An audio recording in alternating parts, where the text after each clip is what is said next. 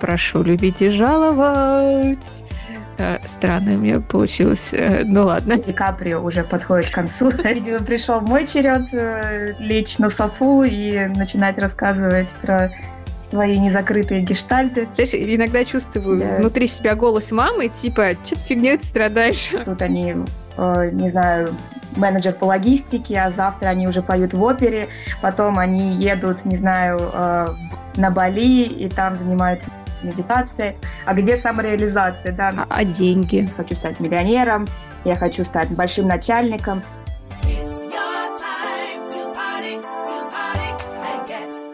Всем привет, всем привет, всем привет. Слышно ли меня, слышно ли меня? Марго, отвечай, ты теперь можешь отвечать. А мне можно? А тебе можно. Всем привет, э, Марго на связи. Э, не знаю, говорим мы, что я какой-то там страны, или пока еще нет, или это будет breaking news. Да, я думаю, что мы достаточно э, такой интриги уже навели в самом начале подкаста. Да, я не сошла с ума, я не называю Таней Марго. А, Марго — это новая личность Тани. Шутка. Нет, это новая личность, отдельная, в общем-то, от всех. А, Маргарита Хартанович. Моя, да, моя драгоценная подруга, сестра, чуть не сказала мать. Бабушка, я была бабушкой. Да, бабушка, в общем, драгоценнейший человечек. Если с Таней нас а, разделяло всего лишь 600 каких-то километров между Москвой и Нижним Новгородом, а, то нас с Марго разделяет, в общем-то, ах, не только километры, но и, блин, закрытые границы. Вот, Марго уже долгое долгое время живет в Финке. Вот чему, надеюсь, она очень рада. Вот. И а, почему мы решили вообще записывать а, эпизод и, надеюсь, последующие с Маргаритой? А, у Тани, к сожалению, очень-очень много всего в жизни сейчас происходит. Э, мы ее всячески обнимаем, поддерживаем, чтобы она успела все, справилась со всем и возвращалась к нам, когда у нее будет э, на это время. Мы ее всегда ждем. Я думаю, что вы тоже. Вот. Но я уверена, что наши разговоры с Маргаритой будут не менее интересными. Вот, так что прошу любить и жаловать. Э, странно у меня получилось. Э, ну ладно. Конферансье из тебя не знаю, какой начинающий, так скажем. Да. И о чем мы хотим сегодня поговорить? Э, декабрь уже стремительно подходит к концу, мы планируем выпустить, успеть этот эпизод до Нового года мы, естественно, естественно, хотим того или нет, думаем о том вообще, что успели за этот год, а что не успели, как мы себя обесценили, а где себя похвалили, вообще нашли ли себя в конце концов, и что хотим делать дальше. А может быть, и не хотим, тоже такое может быть. Вот, а поэтому Расскажем вам сегодня, какие у нас вообще были перипетии в жизни, что мы попробовали, что еще хотим попробовать. Вот. Ну и познакомлю вас еще поближе с Маргаритой, чтобы вы тоже поняли, какой она интересный человечек. Иногда бываю. Кстати, когда ты сказала про декабрь, послышалось, что Ди Каприо уже подходит к концу. Ну, слушай, он вообще-то... Он, все еще не женат. Вообще-то, вообще-то, да, ходят слухи, что он как будто бы близок к этому, поскольку его сегодняшняя пассия, она же падчерица, господи, а, а, актер наш замечательный, который Аль Пачино, вот. А если ты бросишь падчерицу Аль Пачино, есть подозрение, что тебе будет не очень хорошо но он же наверняка не связан с мафией или голливудской мафией. Кто знает, кто знает, итальянец все же. Ой. Ну что, вернемся к нам. Марго, какие у тебя вообще мысли под конец года? А, не знаю, каждый раз, когда я слушала тоже ваши эпизоды с Таней, мне казалось, какой-то сеанс психотерапии у вас обоих. Видимо, пришел мой черед э, лечь на софу и начинать рассказывать про свои незакрытые гештальты. А, но под конец года, наверное, у меня несколько мыслей. Первое то, что а, когда я уехала из, из Москвы, э, пытаясь себя тоже переоткрыть, как-то что-то новое в своем жизненном пути, так скажем, вычерпать, да, зубами выгрести что-то новое такое, что мне больше подходит тогда у меня было какое-то ощущение тоже такой вот нестабильности, да, э, неуверенности, то, что тогда же я э, работала на телеканале ТНТ, и это была моя такая работа мечты. Это именно то, чем я хотела заниматься. У меня были грандиозные планы. А, если говорить про пресловутое покорение Москвы, мне казалось, что вот оно как бы начинается. Да? Вот сейчас вот еще чуть-чуть, и я ее покорю. И, конечно, должен был произойти финансовый кризис. А, все мои планы а, пошли под откос. Тогда меня сократили буквально после, ну, примерно меньше года именно работы на ТНТ. И это у меня, для меня был такой сигнал, что, видимо, в жизни э, надо быть более гибкой, и то, что да, ты можешь иметь какие-то планы, э, но у тебя должен быть план Б, план Б, так называемый план С, план Д и так далее по алфавиту. Э, и сейчас тоже у меня вот э, такое ощущение, что, наверное, последние пять лет Э, очень сложно что-то планировать, э, когда идут пандемии, всевозможные другие кризисы. И каждый раз, э, несмотря на то, что у тебя много опыта, да, что у тебя хорошее образование, это не дает никаких гарантий. Приходится жить вот в таком каком-то, не знаю, полуподвешенном состоянии. И вот сейчас опять такое состояние, когда происходят различные перемены тоже на, на моей работе, в мире, не знаю, пытаешься найти, где вот этот вот, э, чем себя утяжелить, да, чтобы не, не, не, как бы не поплыть в свободное плавание, а вот что такое может быть, что ты можешь себя немножечко хотя бы э, приземлить, э, не знаю, какую-то себе безопасность создать. И вот такими мыслями, да, я прохожу в Новый год, пытаюсь как-то проще, может быть, смотреть на то, что все так нестабильно, все не гарантировано, нет ни финансовой какой-то, знаешь, такой вот гарантии, что все, ты, ты в точке невозврата, ты как бы нормально будет в следующие какие-то года. Естественно, тут ипотека всякая разная. Эти мысли гложат, и всякая ответственность взрослая. Вот. Э, но, наверное, приходится себя настраивать на то, что э, все будет хорошо в каком-то каком э, варианте, что ты найдешь э, способ, что мне как бы можно именно в таком состоянии подвешенном пожить, и можно не иметь плана. У тебя какие мысли на этот э, счет? Слушай, я сейчас вспомнила э, Азидина, это человек, э, с которым прожили через стенку, по-моему, два года, если я не ошибаюсь. Я когда вот в самом начале еще жила в Москве, э, я шерила квартиру, значит, я жила в одной комнате, в другой комнате жила э, э, пара женатый Азидин и Таня. Азидин марокканец, и он долгое время в Москве занимал ну, такие очень хорошие позиции. Там он организовывал какие-то ивенты, в Дягилеве работал. В общем, а, довольно хорошо зарабатывал, хорошо себя чувствовал. Потом, собственно, Дягилев сгорел, и как-то после этого он, видимо, не смог перестроиться.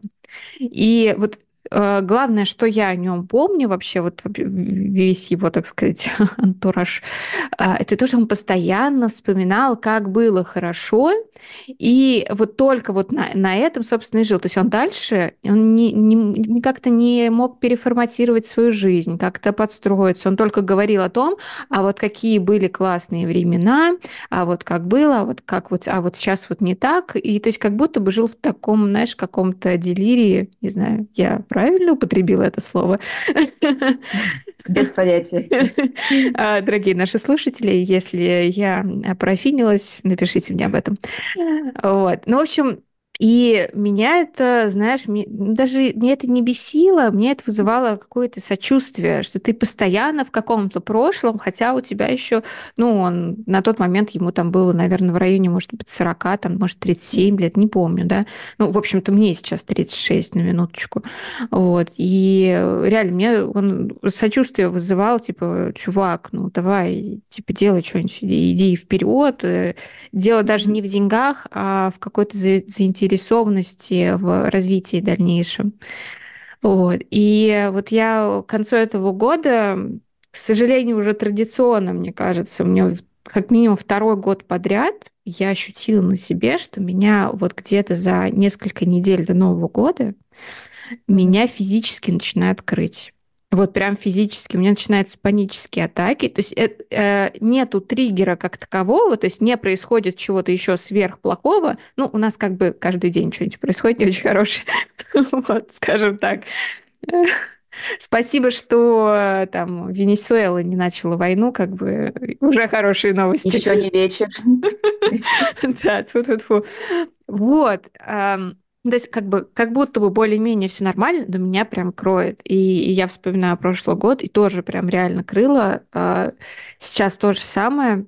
Я прям всячески от этого пытаюсь как-то, знаешь, там себя заземлить. И в целом, если говорить про этот год, а, я себя пыталась заземлить именно какими-то, не назову это хобби, а скорее какими-то активностями, в общем. Изучение нового языка, какие-то там курсы. Если не курсы, то прослушивание каких-нибудь лекций. Да хоть, э, почему хоть Тамара Эдельман, замечательная наша, ее уроки истории просто вообще конфетка. Э, в общем, все, что вот заставляет тебя э, прям конкретно думать, я вот этим прям себя вот заземляла. Работа, само собой, но, к сожалению, там, работа вот за последние там э, пару лет, это не то, что мне приносит какой-то прям вообще кайф, это скорее надобность, вот, которая может иногда приносить удовольствие. Я бы, я бы так сказала, в основном она приносит стресс.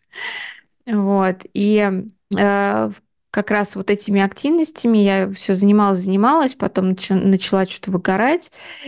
И когда э, в итоге вот уже там сколько пару недель назад решила еще и податься в иллюстрацию, я такая поймала себя на мысли, блин, Инга, тебе 36 лет, а типа вообще, а, а нормально вообще, что тебя вот так вот шарашит? То у тебя, блин, изучение языка, то ты там, не знаю, ходишь на уроки вокала, то ты тут иллюстрацией занимаешься, типа, ну, знаешь, иногда чувствую да. внутри себя голос мамы, типа, что ты фигней ты страдаешь вообще? У меня есть э, несколько теорий по этому поводу, почему, допустим, сейчас так людей колбасит, что они тут они Э, не знаю, менеджер по логистике, а завтра они уже поют в опере, потом они едут, не знаю, э, на Бали и там занимаются медитацией.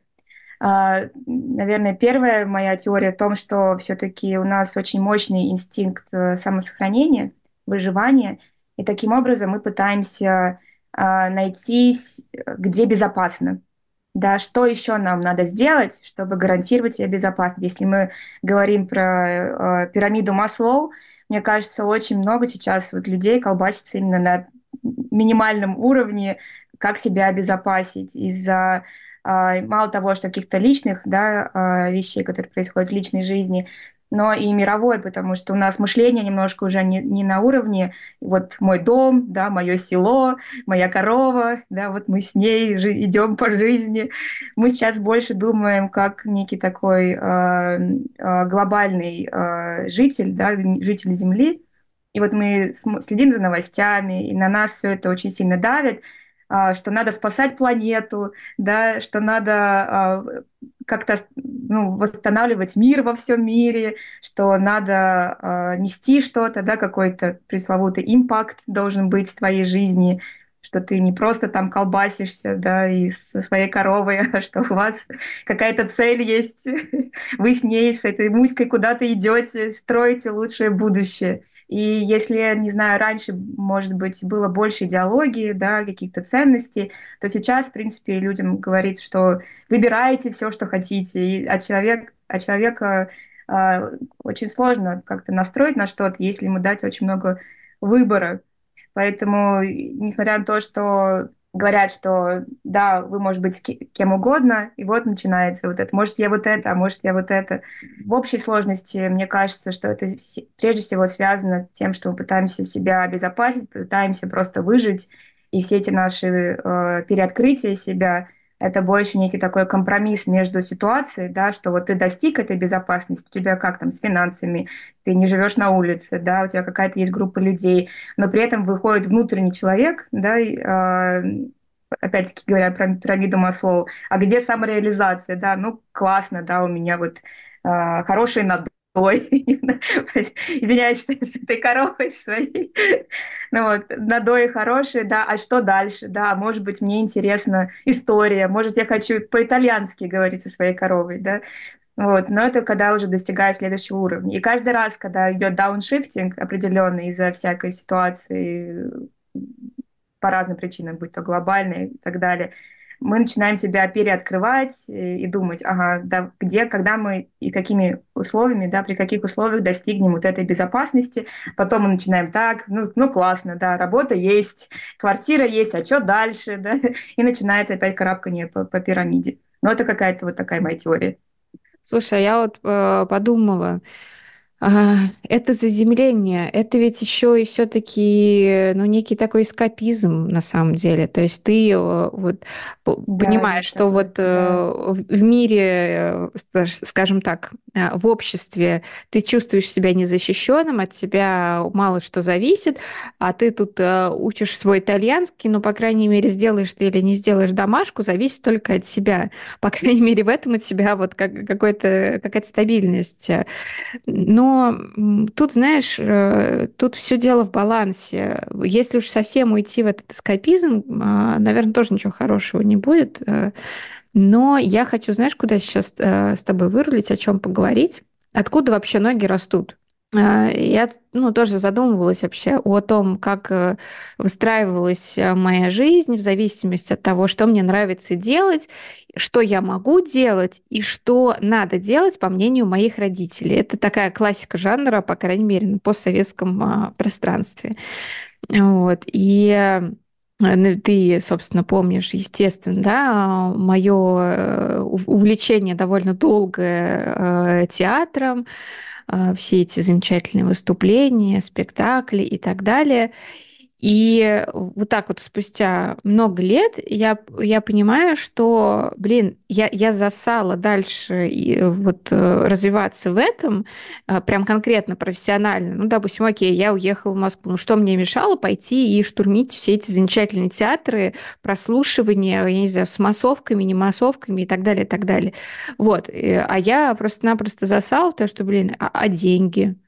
А, а денег же не будет, а как бы родители не дадут бабла, чтобы я там какое-то время искала да. себя как актриса, да, знаешь, да. типа. Но опять получается столкновение у тебя, да, безопасности и самореализации. Да-да-да, и вот получается, что э, мы ищем вот этой безопасности э, вот на начальном своем этапе, выбираем какую-то более или менее понятную работу, которая будет нас обеспечивать, и дальше когда мы вот эти все свои какие-то хобби начинаем искать, это ведь, получается, это какая-то гиперкомпенсация, что ли, того, что мы не, не, не поделали а, в, там, не знаю, в своем юношестве, там, не знаю, в универе и так далее, а теперь мы взрослые такие, окей, теперь я могу себе разрешить э, все, что я хочу, потому что я сам себе босс и сама mm. свои хотелки.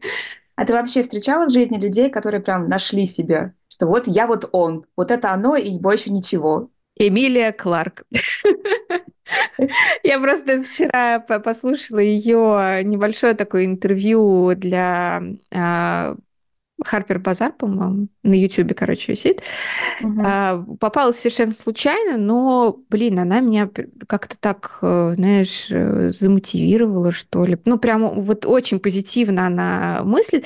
И вот она такая, типа, да, я всю жизнь хотела быть актрисой, вот никем больше, вот прям актрисой и все.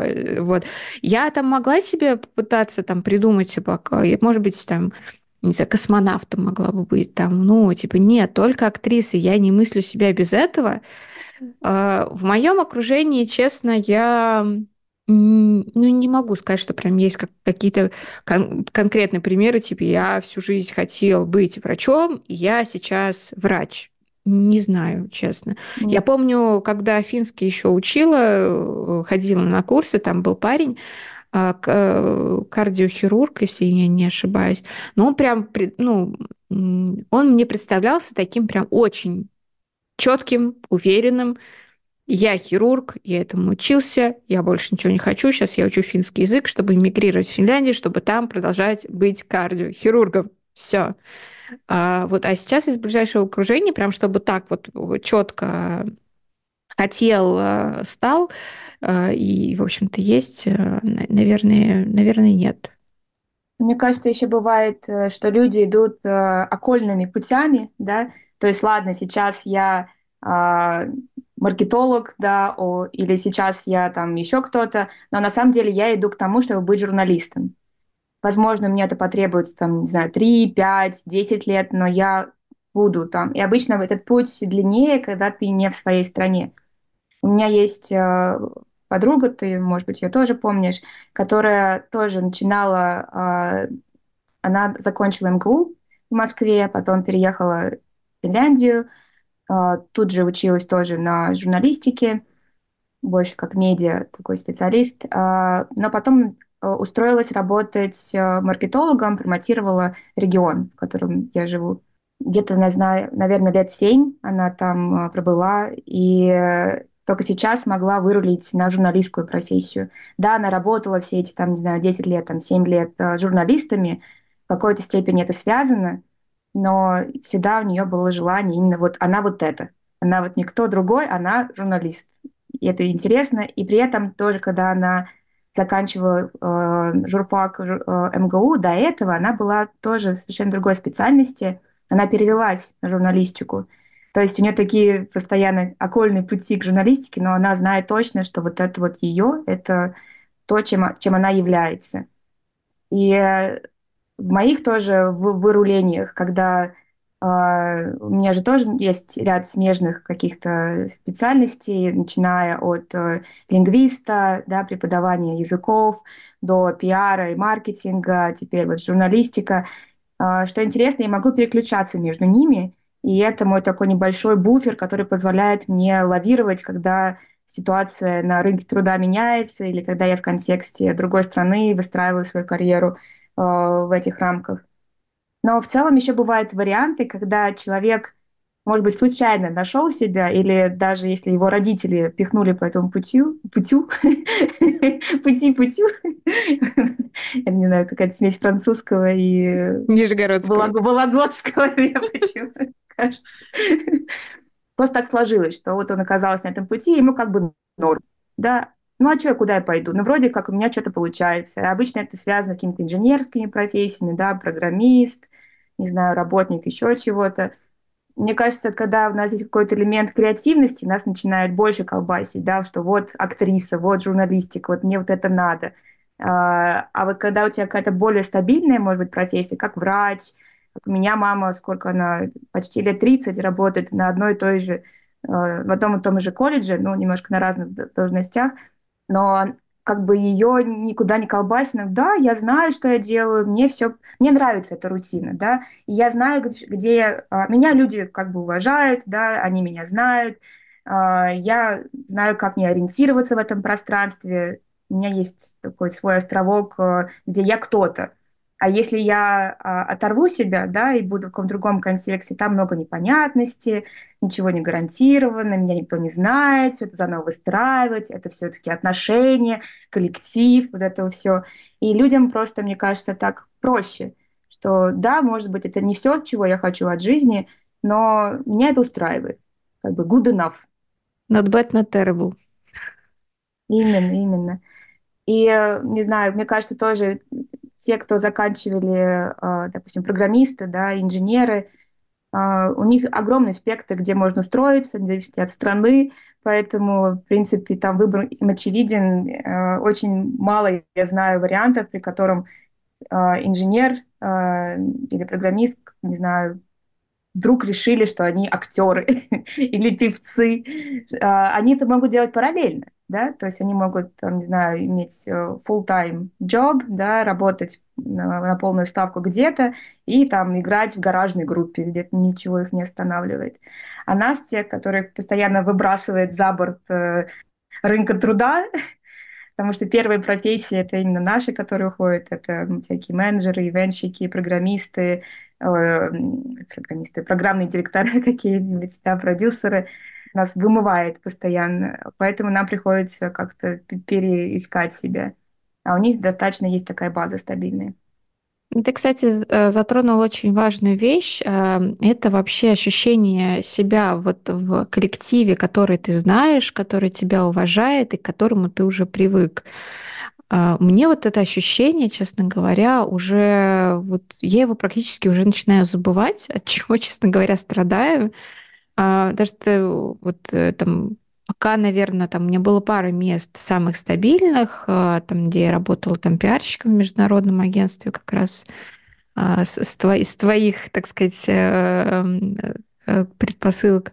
Вот. И там еще, собственно, у меня скиллбокс тоже был, да. Это, ну, такие самые долгие мои места. А в основном приходилось там то на проектной какой-то деятельности, да, там работать, еще что-то. И это постоянно смена коллектива, это постоянно а, ты не только выстраиваешь отношения, ты еще должен успеть э, себя как-то зарекомендовать перед этими людьми, чтобы они тебя уважали, чтобы они к тебе прислушивались. А если ты еще организатор всего, чтобы они делали то, что ты говоришь, э, и в том формате, который ты хочешь, э, там, начиная от постановки задачи и заканчивая там отчетностью и так далее.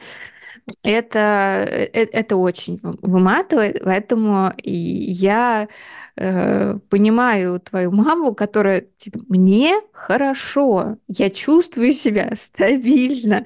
Вот этого, черт побери, очень-очень бы хотелось э, достичь. И в этом смысле я э, тут недавно тоже, так сказать, рылась э, в архивах своей памяти. И я вообще вспомнила, что у меня вообще-то там где-то в классе, там, ну, восьмом, девятом, когда я уже пыталась определиться вообще, а что я хочу в плане своей дальнейшей профессии, у меня э, в топе изначально вообще-то было, э, была, знаешь, какая профессия? Археолог. Археолог? Археолог. Я, я, я, себе, я реально себе представляла такую картинку, значит, mm-hmm. что я там периодически езжу в какие-то экспедиции, копаю там себе, что-то там Случайно вот. не в Египте ли? Вероятнее всего. Ну, что Или Египет, в Греции. Египет, Греция, да, вот это все копаю, записываю, изучаю себе тихонечко, сижу, в общем, никого не трогаю, кроме костей своих замечательных. Отсюда Тем... любовь к сериалу Кости, да? Да-да-да. Кто не знает, посмотрите, это классика жанра уже детективного, детективных сериалов, да. Вот. И э, рядом вот с этой профессией была еще журналистика. Но это, как знаешь, это такое, нечто такое вытекающее, что журналист, он как бы освещает, что происходит во, вообще в мире. Да? А, соответственно, у археологов, у них, блин, у них постоянно что-то происходит. Вот новый кусочек косточек нашел пожалуйста, а вдруг там вообще эта косточка, я не знаю, котика, которого мунифицировали в каком-то там вообще далеком, далеком году. Тогда тебе надо на кладбище домашних животных. О, да. Копаться в костях котиков. И отсюда, опять-таки, твоя любовь к Стивену Кингу. Да-да-да. В общем, э, шарашит, видишь, постоянно и во все стороны. И не знаю, пока Пока есть ощущение, что, блин, а может это нормально просто. Ну, ну, то есть вряд ли возможно, то есть возможно, окей, есть такие люди, в основном это действительно профессии, которые касаются там а, медицины, Хотя, господи, пожалуйста, кто там у нас э, из писателей наших знаменитых э, был... А, ну, Чехов, пожалуйста, врачом был, стал писателем. Вот. Э, Булгаков, по-моему, тоже был врачом. Но не то чтобы стал, он был одновременно и врачом, и писателем. Как, как раз ну, э, его сюжеты, э, они же из его практики в основном идут. Ну да. То есть он, не знаю, там днем лечил людей, там, когда там же долго надо было переезжать с места на место, сидишь в этой тележке с коровой моей любимой. И, естественно, что делать? Запи- делаешь записи, да? Он же много делал всяких э, рандомных записей, да. а потом объединял их в какие-то личности, сюжеты, э, персонажей, э, много думал, размышлял над жизнью, смотрел, наблюдал. Соответственно, это достаточно, может быть, странно, но э, была какая-то симбиотика вот в этих отношениях между его креативной частью, да, вот и врачебной, более практической. В этом смысле я ему завидую. Завидую тому, что у него э, мозг не разрывался и не отвлекался на какие-то другие херотени, по-другому не назовешь. Потому что э, сейчас я как человек пишущий тоже там стараюсь какие-то свои мысли записывать, где-то я их упаковываю в какие-то там короткие рассказы, что-то еще. Но как же отвлекает вообще всякие, блин, эти инстаграмы, не инстаграм. А когда ты пиарщик, ивенщик и так далее, ты просто не можешь э, взять и скипнуть все свои э, соцсети, да, и типа, окей, меня здесь нет, я вообще ухожу в деревню, в глушь, в Саратов и буду там себе писать. Невозможно, вот реально. Здесь а... надо привести пример другого нашего любимого персонажа, это доктора Курпатова, и который говорит о цифровом девилизме и то, что сейчас все ему страдаем, несмотря на то, что мы спокойно можем отключить себя от соцсетей, просто не загружать, допустим, приложение на телефон. Но нам же хочется, а что там, а как там, да, а вот это, а это где сейчас? А, а себя показать. Именно, а ноги, да, а новые костюмчики. Так, так да, а плюс еще, ну, пожалуйста, вот э, замечательный подкаст, там мне можно, да, а как, как э, его продвигать, как сделать так, чтобы люди о нем узнали. Тоже, пожалуйста, в ход идут э, соцсети и так далее. В общем, от, отвлекает. Э, что-то ты, конечно, там успеваешь, э, но элемент вот этого отвлечения, конечно, он присутствует. Слушай, а... и еще можно а? я да -да. перебью? То, что мы часто имеем ряд, э, так скажем, причин, да, которым говорим, что вот, мы не делаем это, потому что вот это, вот это. А на самом деле мы себя же так просто отмазываем. Мы можем это сделать. А есть категория людей, которых так они так сильно настроены вот это на свою цель, да, они знают там стать музыкантом, стать актером, что это их не останавливает, да, они просто, не знаю, э, все лишние шумы будут убирать. Им главное вот добиться вот этого.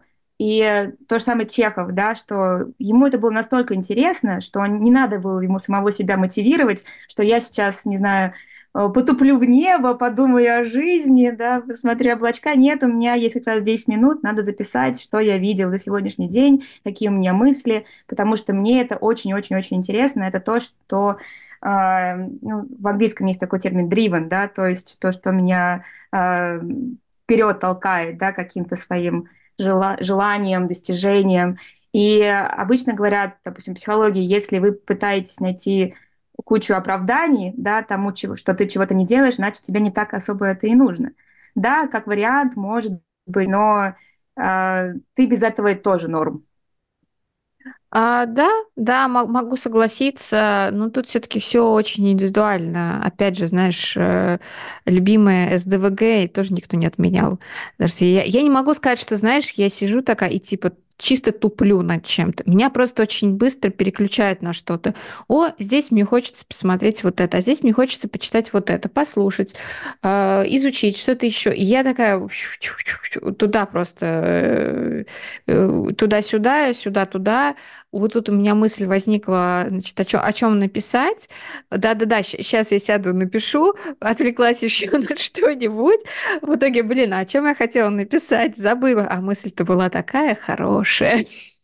А помнишь, у нас тоже был э, в университете, не помню его фамилию, э, лектор, который говорил про блуждающий ум, то, что вам нужна дисциплина, что убираете лишние шумы, да, имейте возможность, э, какой-то навык концентрироваться на, на чем-то одном. Помнишь э, такого лектора? Он, по-моему, философию в том числе преподавал.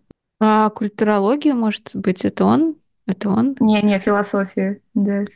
Интересно. На самом деле он был мега-мега крутой, к нему а, у него была такая а, необязательная дисциплина, да, типа по выбору, но mm-hmm. всегда была полная аудитория, потому что у него, не знаю, какое-то было такое очарование в этом человеке, очарование ума, очарование дисциплины, какое-то личное обаяние. Он еще йогу преподавал, я помню, там куча людей к нему на йогу ходила.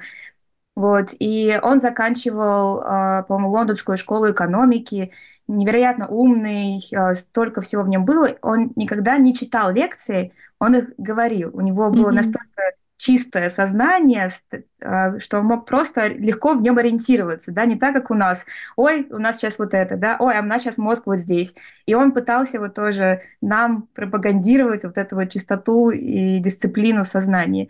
И поэтому все ходили к нему, знаешь, как вот э, э, мыши на, на флейту, потому что был какой-то, не знаю, феноменальный человек. Блин, э, ну, кстати, да, что я припоминаю, по-моему, я даже как-то однажды попыталась сходить к нему на йогу, но поскольку в зале плохо пахло, я не продолжила свои попытки заниматься йогой.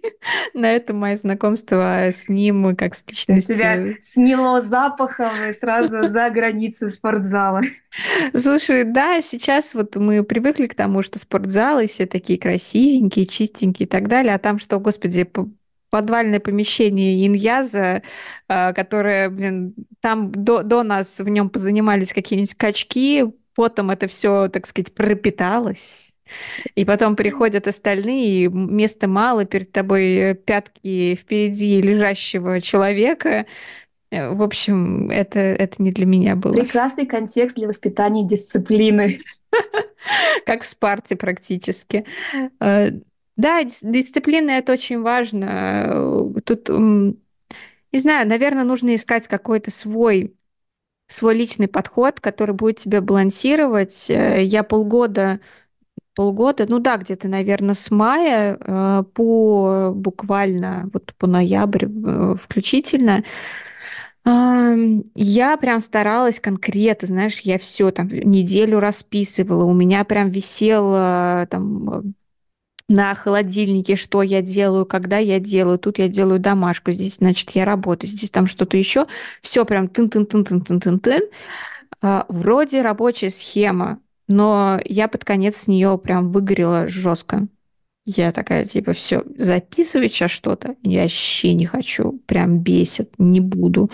И я поняла, да. что вот мне сейчас нужно какой-то, знаешь, э, какой-то прям реальный перерыв от планирования, от организации всего и вся. Mm чтобы как-то прийти в себя и реально понять, типа, а что дальше-то хочется, вот и что реально хочется. И в частности, наверное, поэтому я вот и тоже подумала, что сейчас мне надо, наверное, не учить там язык или там что-то еще, а просто что-то руками поделать, порисовать, э, чтобы вот как-то подрасслабиться. Вот. А какие у тебя мысли вообще, что дальше-то хочется? Ну, по крайней мере, я не говорю на ближайшую пятилетку, но так в целом какие-то наметки, куда душа стремится.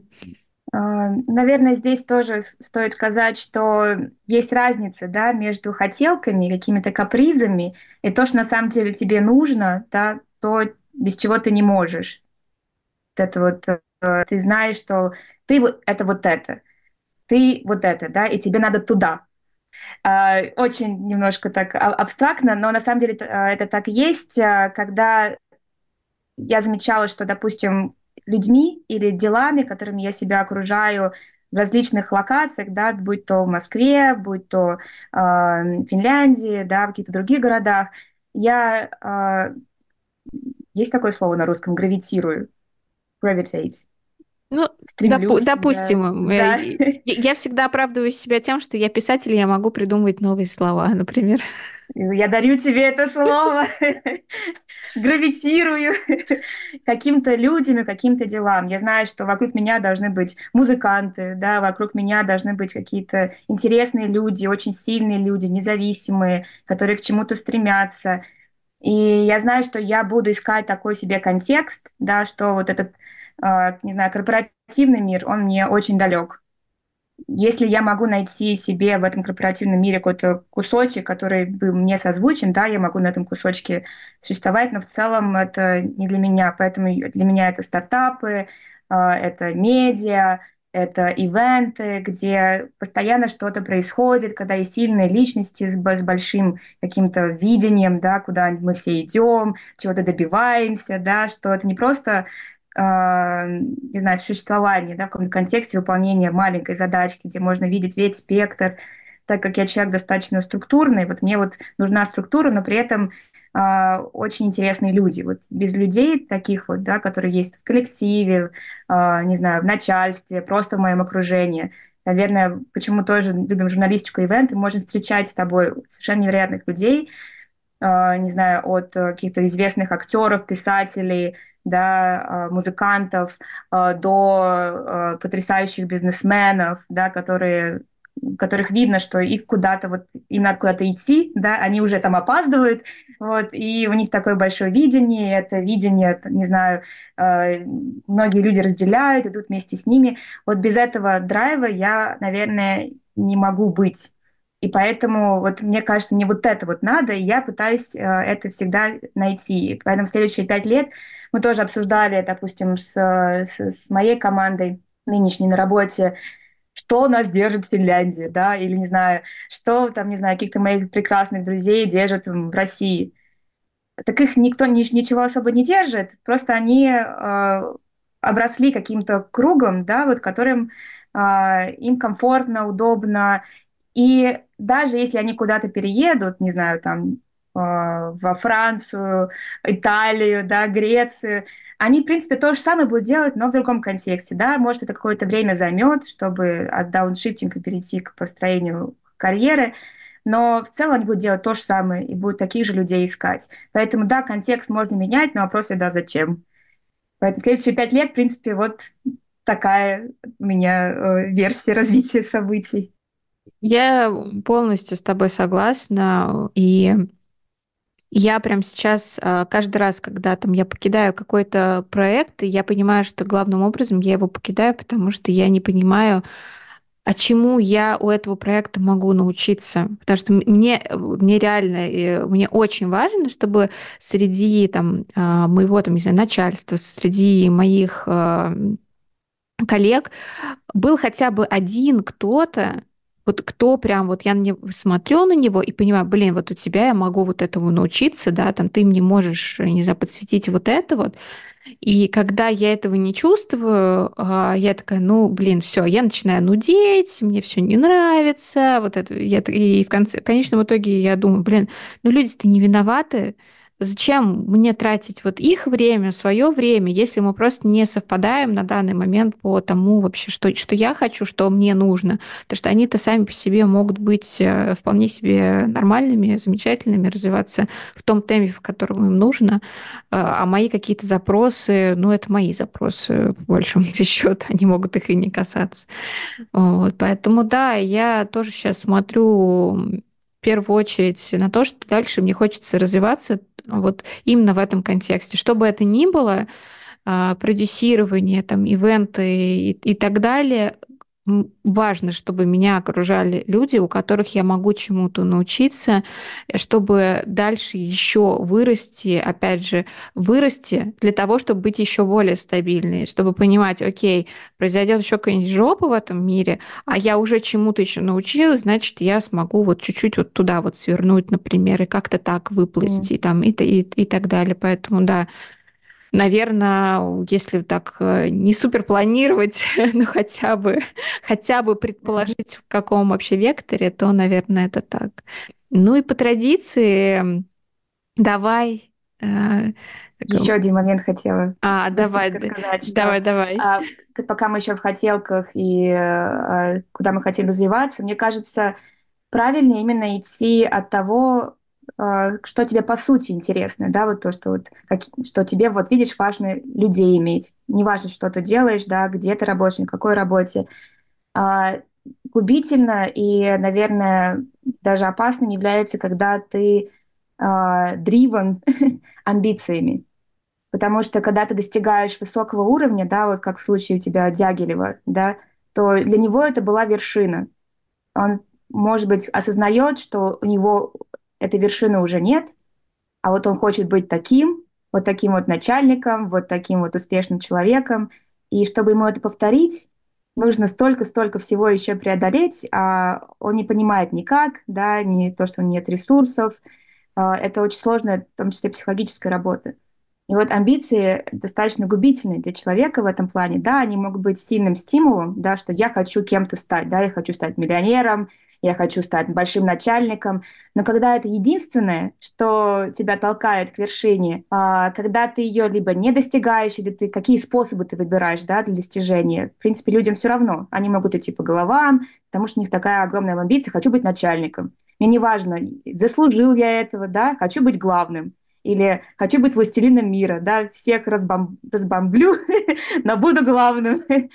И когда вот такая амбиция, э, пустая какая-то, да, просто власть, деньги, мне кажется, это опасно как для себя, так и для окружающих. У меня тоже есть в семье пример человека, который э, всегда хотел быть начальником, да, по разным причинам. У него тоже, мне кажется, какая-то психологическая травма в целом, что э, там, не знаю, начальники другие его гнобили, а когда вот я стану начальником, буду всех тоже гнобить.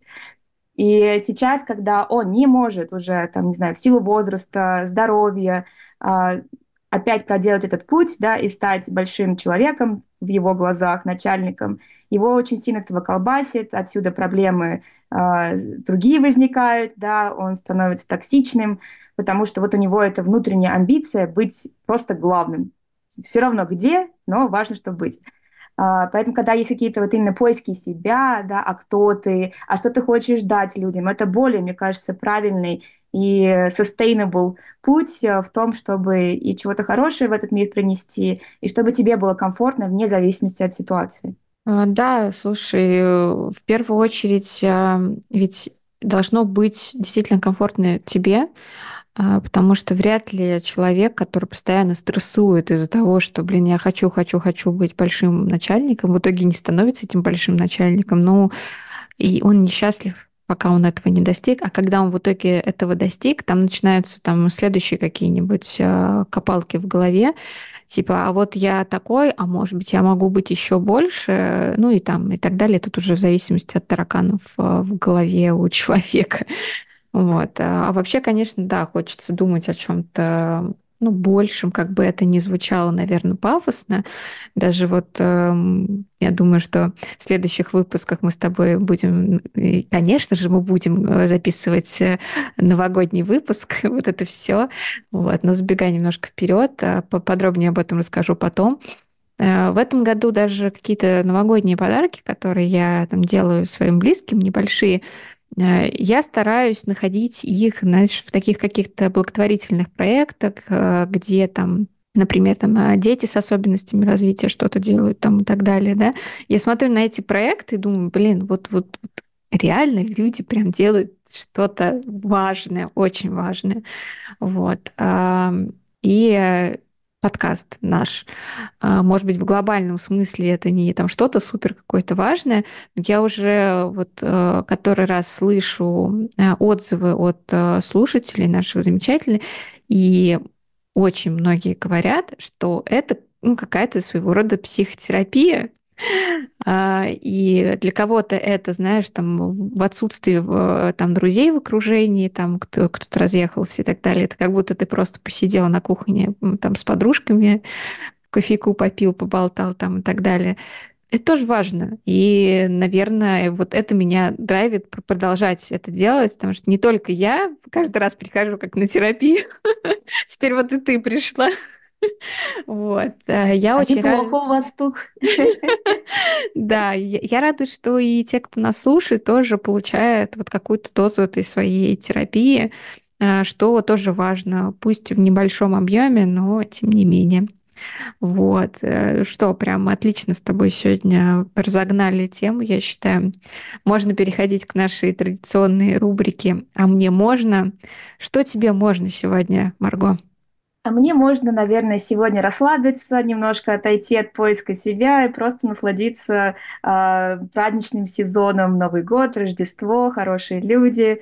Мне тут написала Алка, что пришло мое шампанское, так что я уже где-то там в хорошем настроении, и мне это можно.